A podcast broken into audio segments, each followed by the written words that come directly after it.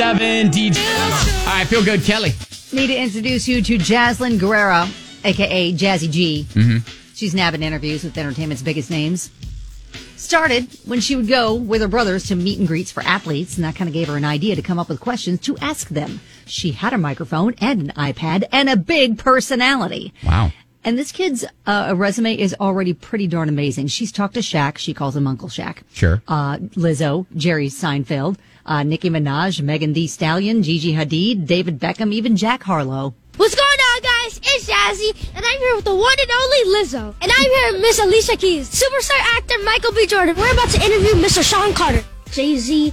To all the kids that have dreams of being successful like you, what advice could you give them? Believe in yourself, even if anyone else believes in you. I felt so great after that interview, and I really felt like I gave it my all.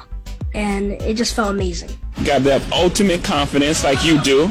You're very confident. Thank you. I like staying positive, and I really noticed that I just am consistent and I don't give up. Until next time, jazz it out. Wow.